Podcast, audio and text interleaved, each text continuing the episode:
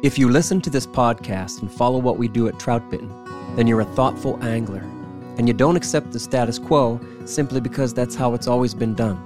Skwala Fishing designs and creates fly fishing apparel with this same philosophy. Skwala was started by a group of lifelong fly anglers who spent their careers working for some of the biggest names in the outdoor industry, and they understood that essential fly fishing apparel like waders, jackets, sun gear, and insulation could simply be better. So now, Skwala makes gear for us, the like minded few, serious anglers who don't take themselves too seriously. Check them out at skwalafishing.com. Water is essential for life, but for Orvis, it's the blood of the brand. Orvis has been the leader in fly fishing since 1856. No other brand can match the explorative and innovative spirit they bring to the water today. Everything at Orvis is about inspiring and empowering adventure and wonder in nature.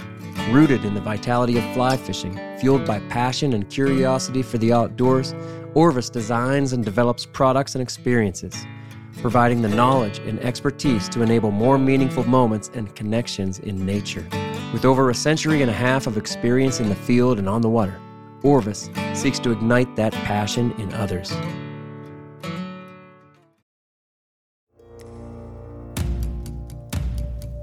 This is the Trout Bitten Podcast. Trout bitten. Trout bitten? Trout bitten. Trout Bitten. Trout bitten. Yeah, Trout Bitten. Trout bitten. It's about trout. Wild trout. This is Trout Bitten.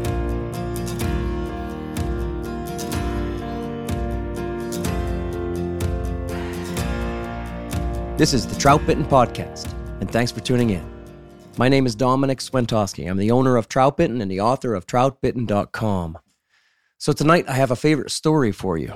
This episode is a brief pause in season seven of the podcast to share something that I published to Troutbitten in the early years. So, in a moment, I'll read a story I wrote called This is the End.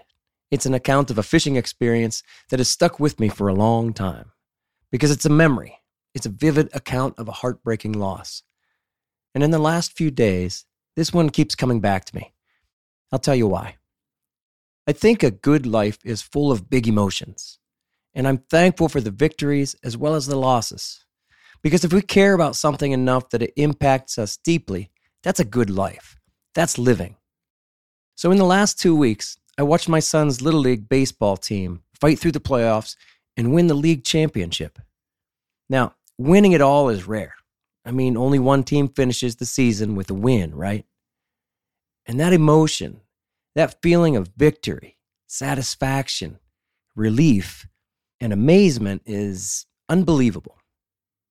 It's something none of us had ever felt because I've been coaching Little League for nine years now, and we've never won it all. Our team, the Knights, hadn't won a league title in 23 years. So the rarity and the difficulty of achievement made it special. But the friendships and camaraderie, the love for each other and for the game itself created the emotion. The years of hard work, of practice and improvement lent the intensity to the situation. And after starting the season 1 and 5 this year, the Knights refocused.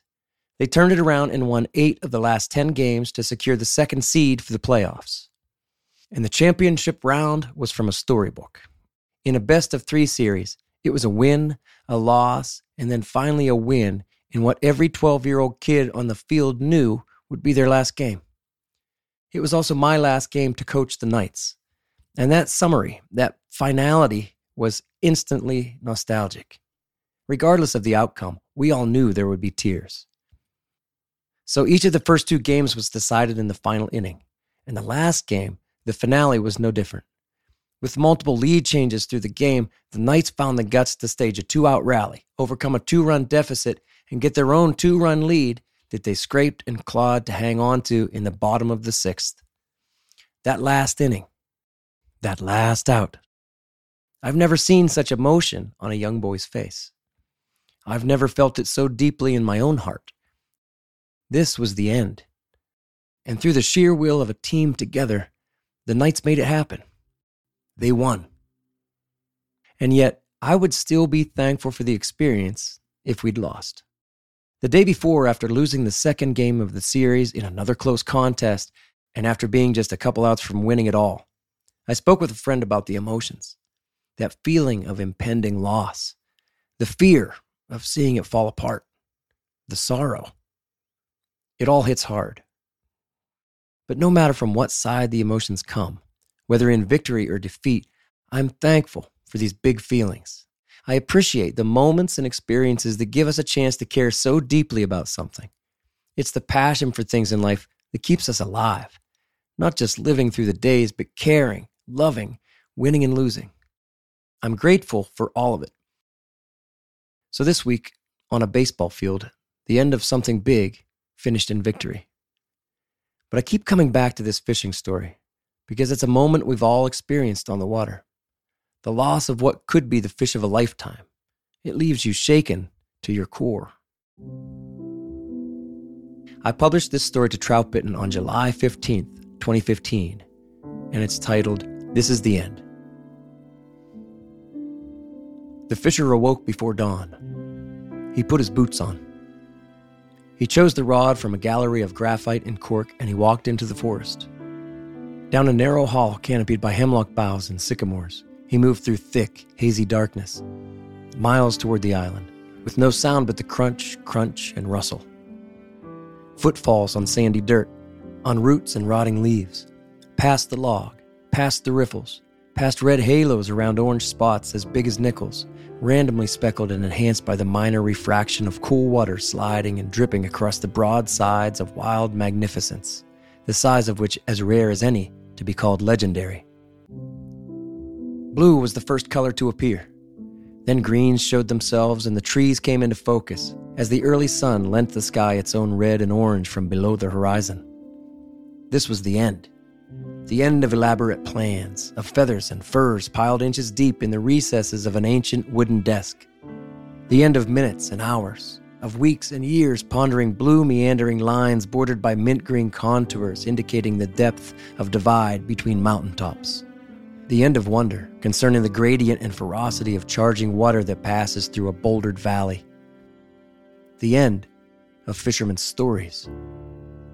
He slid into the tailout just beyond the bottom tip of the island. Quickly up to his waist, the fisherman skillfully braced against a current of murky water, more than twice the common flow for a midsummer morning. And then he cast. His line sliced through thin air and thicker water. Loops and arcs were followed by a heavyweight creation so carefully crafted that the pulsing plumes and flowing feathers, moving in natural harmony with the water's currents, could create life itself. And how could it not be alive? This fly of so many particular hours spent refining, dreaming, and modifying that it carried a piece of its creator's soul. These moments of inspiration, imagination, belief, and then conclusion. The decisive and confident hope that this one will swim with perfect, enticing realism, and just maybe come to life. With the hope of a fisherman, he teased the living fly near the bottom then pulled it parallel with the fallen and submerged tree. Surely this was the preeminent home of the watery beast in the stories that had brought him here. On his third cast, the fly swung and fluttered at the end of the drift and gracefully glided to the surface, as if exhausted from its trip downstream, spent prey struggling to maintain equilibrium. And then came the freight train. It hit hard. A confident, decisive, straight line, hungry charge forward and upward deftly capturing all the life, moments, and hopes conceived in a fly, then horseshoe curving back toward the unseen depths of its address. The fisherman saw the ambushing train charge and capture its prey. With faithful restraint, he paused, waiting to feel the line tighten.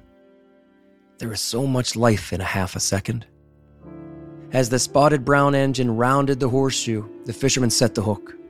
Sharply crafted metal found its hold in a bony jaw, the rod flexed, it throbbed and bent against the power and surge of the freight train. And then the line broke. Silence filled the valley when echoes of his exasperation finished the chorus. The fisherman's hands were wet and shaking as he doubled over. He surrendered to the surface fog and knelt from the heavy punch to his gut. Time passed. Then finally, the fisherman stood and moved on. So that's it. That's a Trout Bitten story called This Is the End. Thanks for listening, everyone. I'll be back with the Trout Bitten crew next week, and we'll continue with Season 7, Episode 9 of the Trout Bitten Podcast.